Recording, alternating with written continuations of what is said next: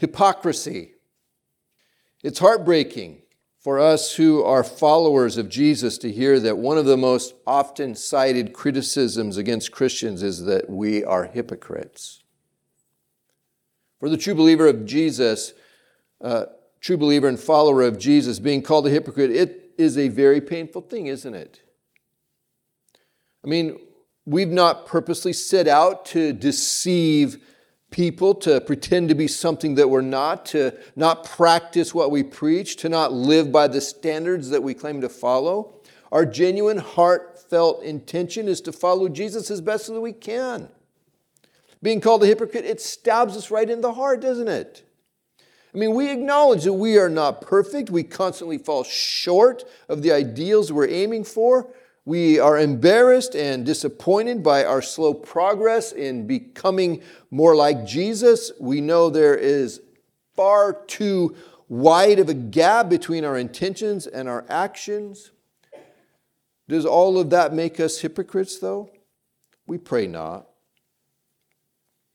Fortunately, even though the vast majority of people outside of the church think that those of us in the church are hypocrites, these same people respect Jesus.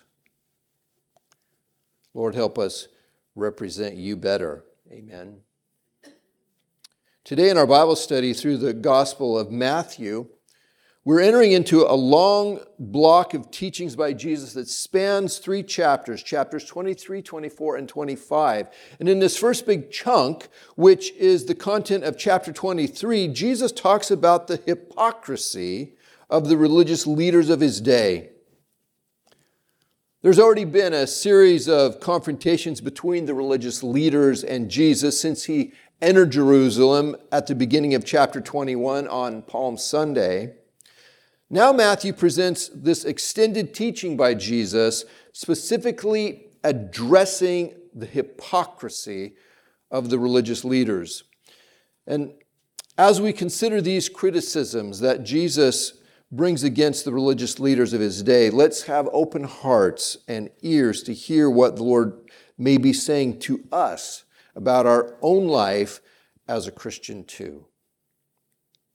Let's begin in verse 1, Matthew 23. Then Jesus said to the crowds and to his disciples, The teachers of the law and the Pharisees sit in Moses' seat. So you must be careful to do everything they tell you but do not do what they do, for they do not practice what they preach. They tie up heavy, cumbersome loads and put them on other people's shoulders, but they themselves are not willing to lift a finger to move them. It's sad to see what these people have become, whose original intention was to be devoted followers of God and His ways. They believe the scriptures and they have made it their life ambition to follow the commandments of God, even to the smallest of details, but their devotion to God is not touching their hearts and changing their lives. It's all external. Jesus acknowledges that these people have been given authority to lead, says they're sitting in Moses' seat. The position of authority that they occupy should be respected, and the teachings that they are giving may be sound. Unfortunately, they are not following those teachings themselves. It says they do not practice what they preach. Jesus says to not follow their example. Don't do what they do. Do not act like them. You know, it, it makes me think about the Apostle Paul, who was able to tell us to follow him as he follows Jesus. And what a contrast that is between Paul and these people that Jesus is talking about. In 1 Corinthians 11, 1, Paul wrote, Follow my example as I follow the example of Christ. In Philippians 3:17, he wrote, Join together in following my example, brothers and sisters. And just as you have us as a model, keep your eyes on those who live as we do. May our lives too be examples for others to follow as we follow Jesus. Verse 4 here is a reference to the religious requirements that these religious leaders are laying on people to follow, which go far beyond the actual commandments of the Lord. These same people who are not following their own teachings, they're burying other people with rules and expectations that rob them of joy and fill their lives with bitterness. I want us to contrast that with what Jesus has said about himself over in Matthew 11 28. You might remember he said, Come to me all you who are weary and burdened, and I will give you rest. Take my yoke upon you and learn from me, for I am gentle and humble in heart, and you will find rest for your souls. For my yoke is easy and my burden is light. Jesus, the holiest, most truly righteous, pure, sinless human being who's ever been on this planet. He gives people a yoke that is easy and a burden that is light. He offers people rest for their souls and he helps us carry the loads of our life. Verse 5 Everything they do is done for people to see. They make their phylacteries wide and the tassels on their garments long. They love the place of honor at banquets and the most important seats in the synagogues. They love to be greeted with respect in the marketplaces and to be called rabbi by others. The things they do, which they think demonstrate devotion to God, are done to be seen by others, to be admired. It's all for show. Jesus, he addressed this same stuff earlier in the Sermon on the Mount over in Matthew chapter 6. And I want us to flip over there for a moment and read some of what he said there to remind us about this. In chapter 6, verse 1, he said, Be careful not to practice your righteousness in front of others to be seen by them. If you do, you will have no reward from your Father in heaven. So when you Give to the needy. Do not announce it with trumpets as the hypocrites do in the synagogues and on the streets to be honored by others. Truly, I tell you, they have received their reward in full. But when you give to the needy, do not let your left hand know what your right hand is doing, so that your giving may be in secret. Then your Father, who sees what is done in secret, will reward you. And when you pray, do not be like the hypocrites, for they love to pray standing in the synagogues and on the street corners to be seen by others. Truly, I tell you, they have received their reward in full. But when you pray, go into your room, close the door, and pray to your Father who is unseen. Then your Father, who sees what is done in secret, will reward you. And when you pray, do not keep on babbling like pagans, for they think they'll be heard because of their many words. Do not be like them, for your Father knows what you need before you ask Him. Verse 16 he says, When you fast, do not look somber as the hypocrites do, for they disfigure their face to show others their fasting. Truly, I tell you, they have received their reward in full. But when you fast, put oil on your head and wash your face so that it will not be obvious to others that you're fasting, but only to your Father who is unseen and your Father who sees what is done in secret will reward you.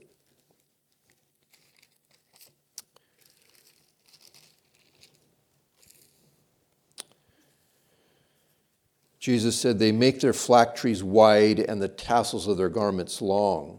Some of you might not know what that is. Phylacteries are small boxes containing tiny copies of certain scripture passages from the books of Exodus and Deuteronomy, which devout people will wear on their arm and their forehead. And here's a picture of a contemporary Jew in Israel with a phylactery on his forehead and one on his arm.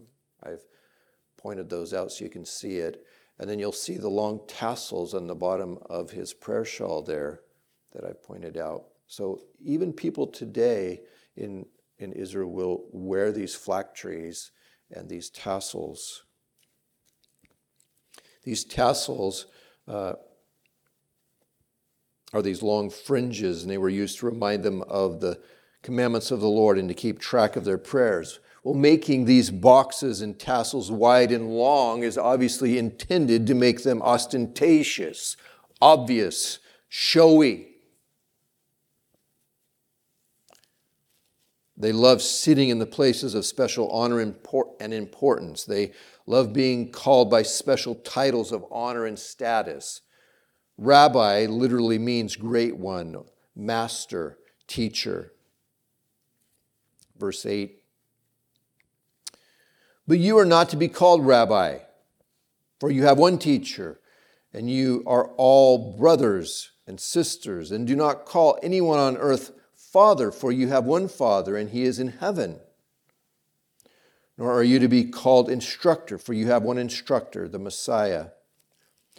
The list of titles that Jesus mentions here rabbi, teacher, father, instructor this is not a comprehensive list of titles, nor is this intended to be taken as a strict prohibition to never use these titles for anyone other than God the Father and Jesus the Messiah. We have examples in the Bible itself where these titles and similar ones like them are used to refer to people in these kinds of positions. Uh, the, the point Jesus seems to be making is that within the community of his followers, these kinds of titles should not be used to give special privilege to one person over others. We're all of equal value and status under the Lord Himself. We are all brothers and sisters, Jesus says here, and the Lord is our Father.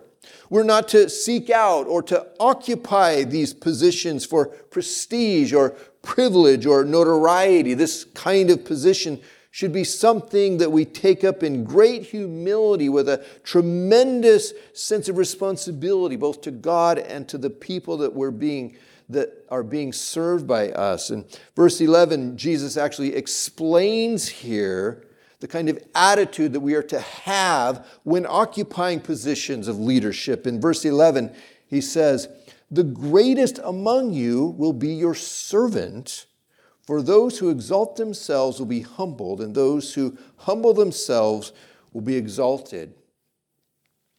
We occupy positions of leadership to serve others, not to have them serve us.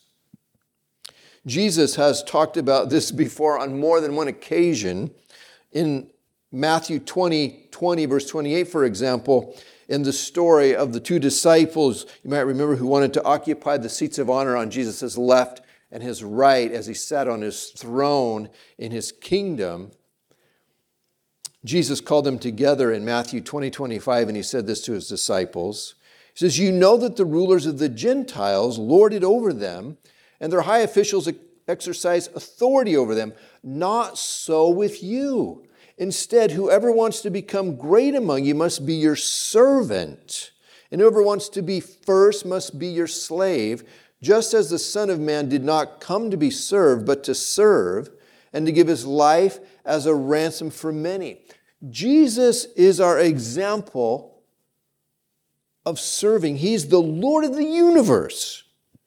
And he stepped down into our world to serve us, to rescue us, to give his life as a ransom to purchase our freedom from sin and death.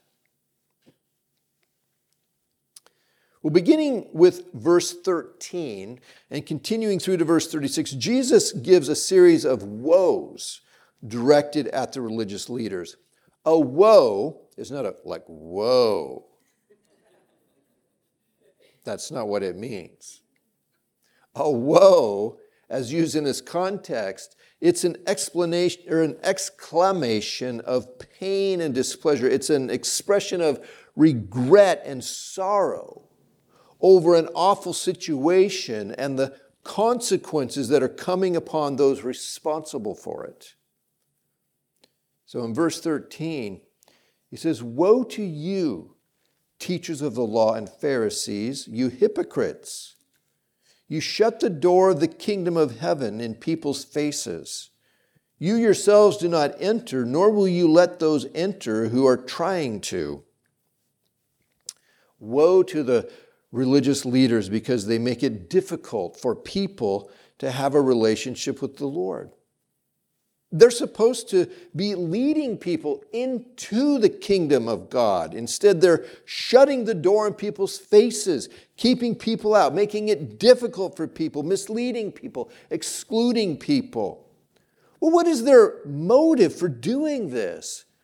We're not exactly sure. Jesus says that they're not entering the kingdom themselves and are not letting others enter who are trying to. Are, are they so intent about being the leaders and the teachers that they refuse to let anyone make any progress except under their direction and leadership? You know, are they control freaks?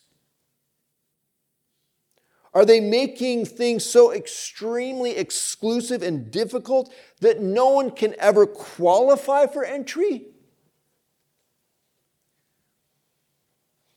We should instead present the Lord as He truly is, as generous and kind, full of mercy, quick to forgive, desirous of a relationship with all of us. We should lead people to Jesus Christ as the way for each of us to know God personally and experience life change. The Lord loves us all so much that He gave the life of his one and only precious son, Jesus, so that we can have a relationship with him. As leaders, and this is whenever we're occupying any kind of a position of leadership, really, within uh, the church or with, with other brothers and sisters, we need to remember that we're not indispensable. We should be seeking to work ourselves out of a job, so to speak the, the leader or teacher in the church who is seeking to make people dependent upon them for spiritual growth and health is on the wrong path, and that person should be avoided. The leader who's putting their self in the center of everything rather than putting Jesus in the center of everything is behaving like a cult leader. Avoid that person. We want to connect people to Jesus and have them be dependent on Him, not dependent on us.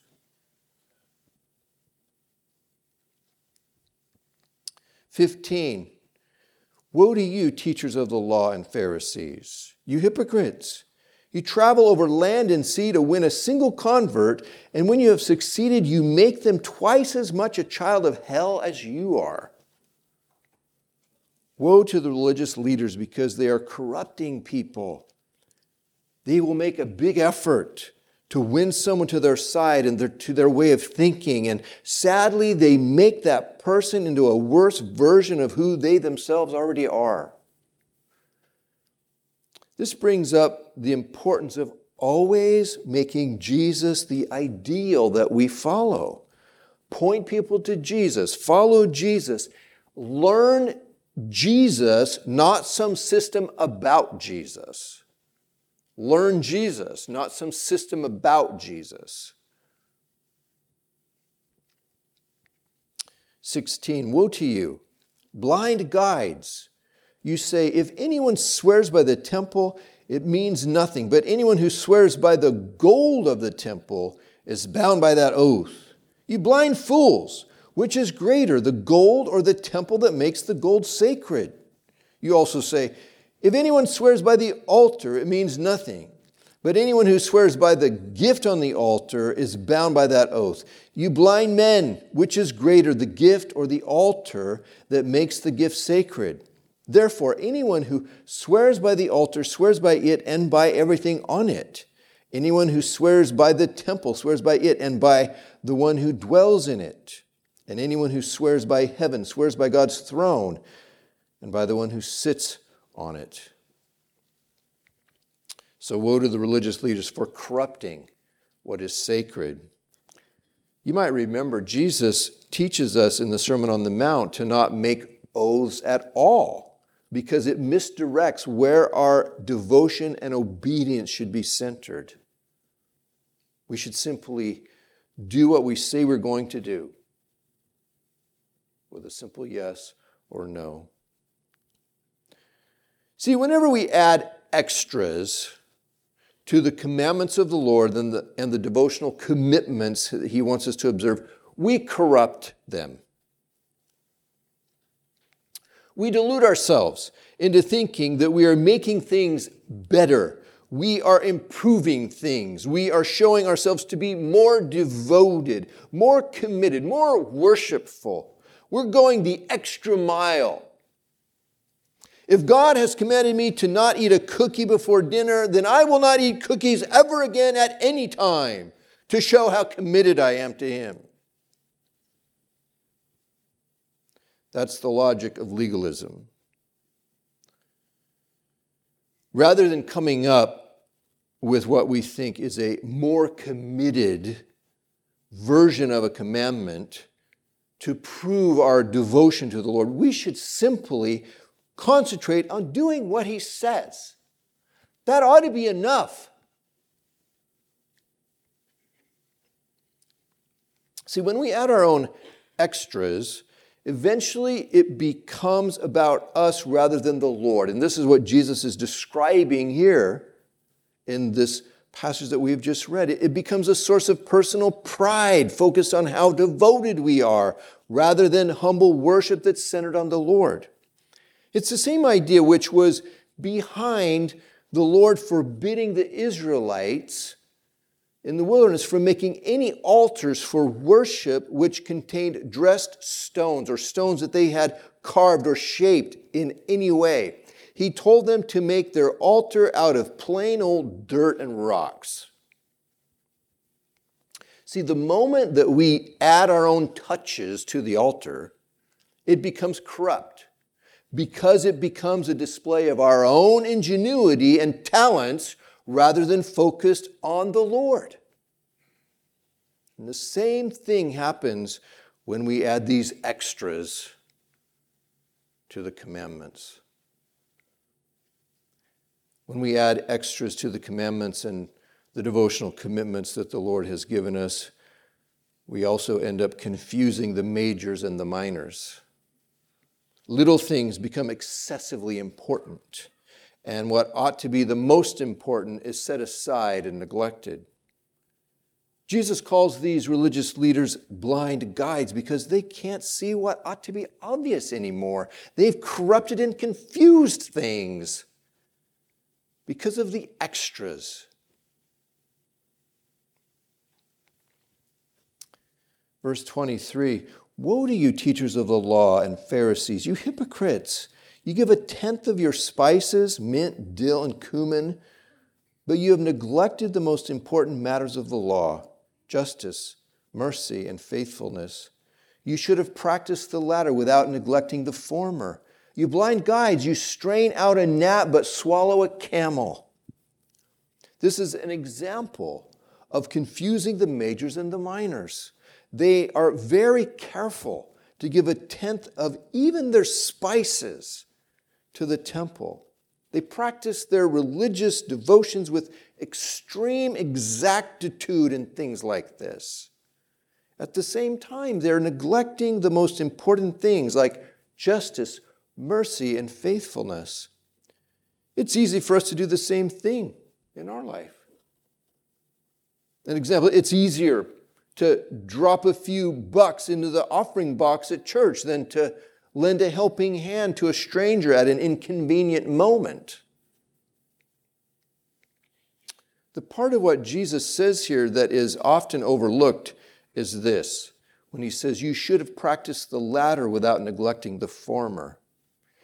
You see, it's not an either or kind of thing that Jesus is teaching in this passage. We are not to practice justice, mercy, and faithfulness, and then forget about following the other commandments and devotional commitments. It's a both and, both and kind of thing that Jesus is teaching. We are not to exchange one thing for another. Jesus wants us to do all of it. We're to give a tenth of our income as an expression of worship and help the stranger at the inconvenient moment and do whatever else the Lord might be challenging us to do in the interest of justice and mercy and love and faithfulness and follow the commandments about moral purity and so on. The follower of Jesus does all of it. We're not to cherry pick parts of the Bible and ignore the other stuff that doesn't set well with us.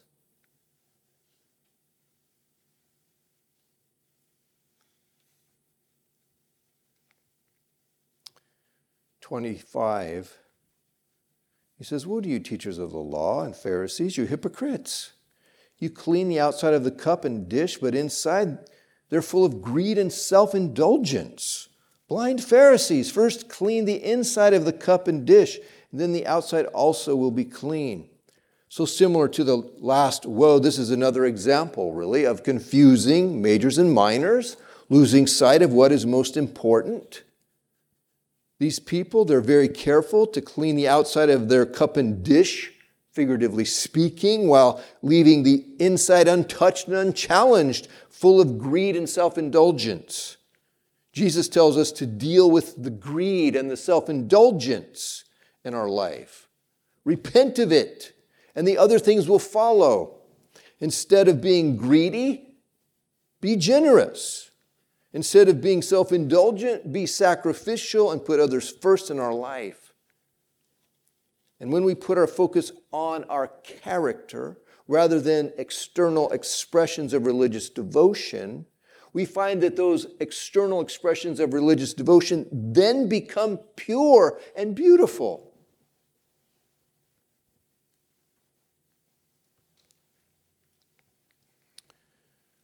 27 Woe to you, teachers of the law and Pharisees, you hypocrites! You're like whitewashed tombs, which look beautiful on the outside, but on the inside are full of the bones of the dead and everything unclean. In the same way, on the outside you appear to people as righteous, but on the inside you are full of hypocrisy and wickedness.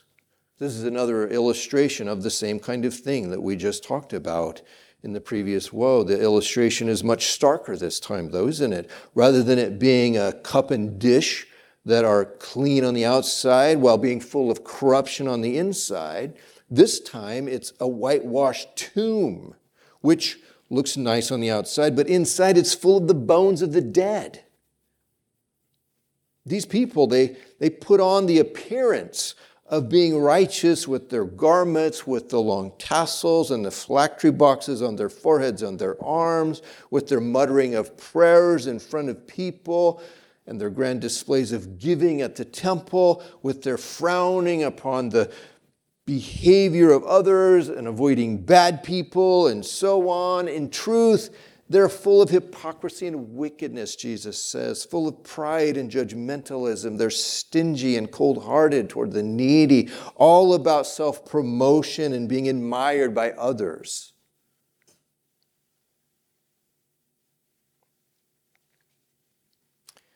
And then in 29, he says, Woe to you, teachers of the law and Pharisees, you hypocrites! You build tombs for the prophets and decorate the graves of the righteous and you say, if we had lived in the days of our ancestors, we would not have taken part with them in shedding the blood of the prophets. So you testify against yourselves that you are the descendants of those who murdered the prophets. Go ahead then and complete what your ancestors started. You snakes, you brood of vipers, how will you escape being condemned to hell? Therefore, I am sending you prophets and sages and teachers. Some of them you will kill and crucify, others you will flog in your synagogues and pursue from town to town.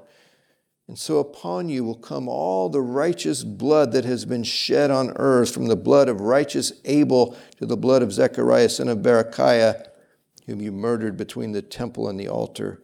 Truly, I tell you, all this will come on this generation. This is the harshest criticism yet, isn't it? These people are so full of pride and self delusion that they claim that they would never have done what their ancestors did, killing the prophets of God in their time. They, they would have humbly listened to the prophets of the Lord and repented of their sins if it had been them. Jesus tells these people that he knows that they are going to treat the prophets and the teachers who are coming the same way their ancestors treated the prophets in their day. They're going to flog them and kill them and crucify them. And that's exactly what happened. The first preachers of the gospel were flogged and jailed and killed. And the judgment that Jesus predicts here that would come, it did come when the Romans destroyed them in AD 70, some 70, some 40 years from this time that Jesus speaks these words. Then in verse 37, he says, Jerusalem, Jerusalem, you who killed the prophets and stoned those sent to you, how often I have longed to gather your children together as a hen gathers her chicks under her wings, and you were not willing. Look, your house is left to you desolate. For I tell you, you will not see me again until you say, Blessed is he who comes in the name of the Lord. Even though this is very confrontational and harsh criticism that Jesus has for these religious leaders, he has this tremendous compassion for them too. We see that in these closing words of the chapter. All of these things that have been spoken to them, they have been spoken with tears in his eyes rather than vengeful rage. His heart is broken over what they have become. Luke tells us in his gospel that Jesus literally wept over Jerusalem. Jerusalem, Jerusalem, how I have longed to gather your children together as a hen gathers her chicks under her wings, and you are not willing. His broken heart.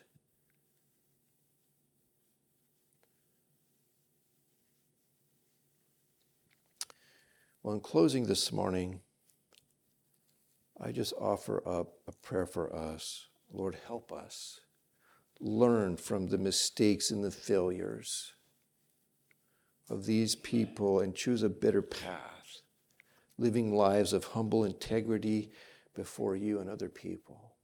Amen and amen. Let's bow our heads.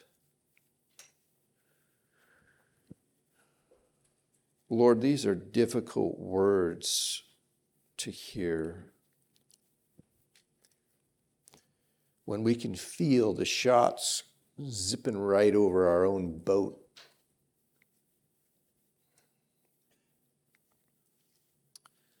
And we know that we have been guilty of some of these same things in our own day.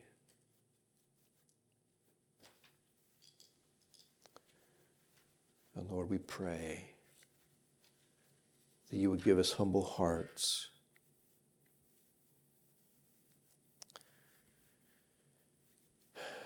That we would live humble lives of integrity before you and others.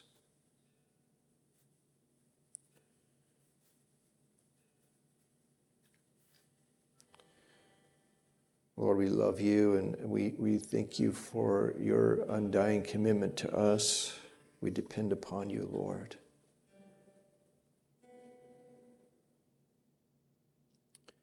Thank you. In Jesus' name, amen.